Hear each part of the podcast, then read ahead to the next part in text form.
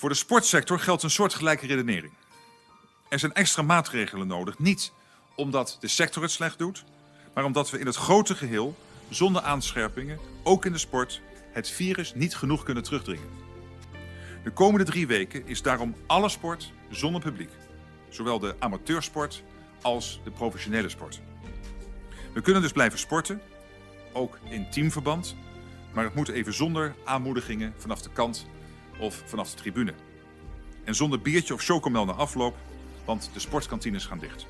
Nou ja, dat is wat je nu ziet. Mensen zijn klaar met spelen en die hebben hun eigen biertje mee. Wat ik nu overigens best begrijp, want die wil nog even samen een biertje drinken. Alleen je zit in een kleedkamer die veel kleiner is, met eigenlijk te veel mensen en geen ventilatie. En dat is wat allemaal veel belangrijker is, zeggen ze. Wij hebben heel goede ventilatie, we hebben een grote ruimte en er mogen maximaal 30 man binnen. Dus als je twee teams binnen hebt, dan heb je ruimte zat. Dus het zou veel logischer zijn om te zeggen laat het open en als sport er klaar is ga je dicht, prima. De coronabesmettingen zijn de laatste tijd weer gestegen. Dit betekent dat de overheid nieuwe maatregelen moet nemen.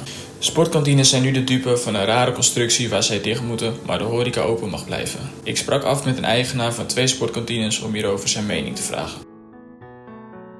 Begonnen bij mijn vader en daarna uiteindelijk overgenomen. Dus ik ben nu 33 jaar eh, in de horeca voor de sportcafé en 33 jaar toezichthouder voor de zalen. Heeft u dat gewoon zomaar overgenomen van uw vader? Of, uh... Nou, nee, dit was uiteindelijk wel altijd de bedoeling.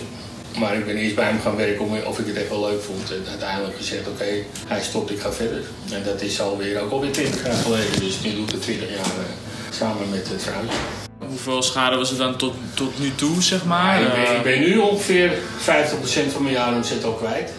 Ja, we zijn natuurlijk dat we dicht moesten in maart. Drie maanden, dat waren voor ons de drukste maanden qua evenementen. Dus ja. we missen wat NK's en internationaal volleybaltoernooi en zo. En dat zijn natuurlijk voor ons wel de, de klappers. Nou ja, die vallen sowieso weg.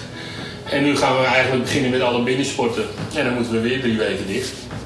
En ja, als de regels zo blijven als ze nu zijn en het seizoen begint voor ons volgende week of over twee weken, ja, dan denk ik dat de schade uiteindelijk op jaarbasis op 70% uit gaat komen.